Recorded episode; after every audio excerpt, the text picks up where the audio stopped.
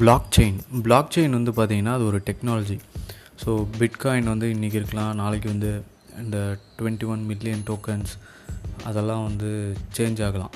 ஆனால் இந்த டெக்னாலஜி வந்து இருக்க போது ஏன்னா இதை பேஸ் பண்ணி சிக்ஸ் தௌசண்ட் டோக்கன்ஸ் வந்து இருக்குது சிக்ஸ் சிக்ஸ் தௌசண்ட் கம்பெனிஸ் வந்து இருக்குது ஸோ இதை பற்றி இன்னும் டீட்டெயில்டாக நீங்கள் படிக்கணும் அப்படின்னா கட்டாயம் புக்ஸ் வந்து படிக்கணும்.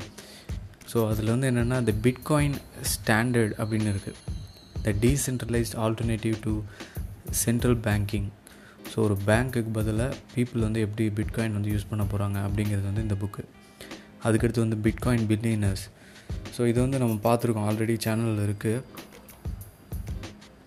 ஸோ இது வந்து பென் அப்படிங்கிறவர் வந்து எழுதியிருக்காரு. இது வந்து யாருடைய ஸ்டோரி அப்படின்னா விங்கிள் வாஸ் ட்வின்ஸ் அப்படின்னு ரெண்டு பேர் இருக்காங்க.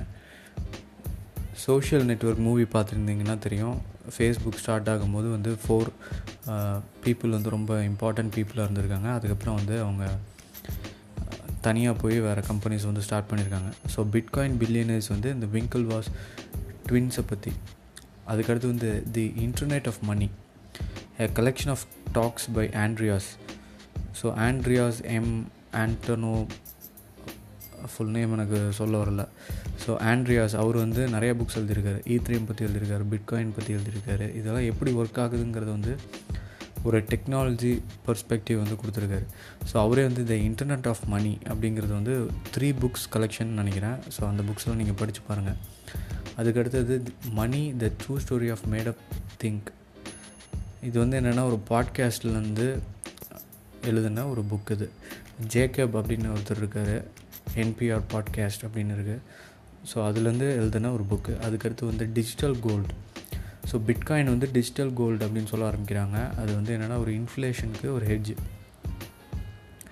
ஸோ இன்ஃப்ளேஷன் ஹெட்ஜ் அப்படின்னா என்னென்னு கேட்டிங்கன்னா ஸோ ஒரு ஃபிஃப்டி இயர்ஸ்க்கு முன்னாடி வந்து இண்டெக்ஸ் ஃபண்டில் வந்து இன்வெஸ்ட் பண்ணி வச்சுருந்தாங்க.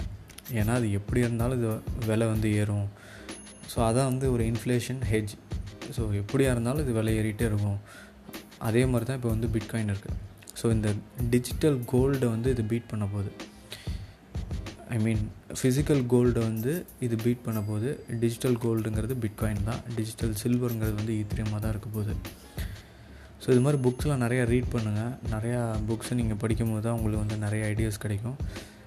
இப்போ இருக்க ஒரு சுச்சுவேஷன் வந்து என்னென்னா மீம் இன்வெஸ்டிங் அப்படின்னு சொல்லுவாங்க. மீம் இன்வெஸ்டிங் அப்படின்னு என்னென்னா ட்விட்டரில் டாப் பீப்புள் அவங்க ஃபாலோ பண்ணுற ட்ரேட்ஸ் தான் வந்து ஒர்க் ஆக போகுது.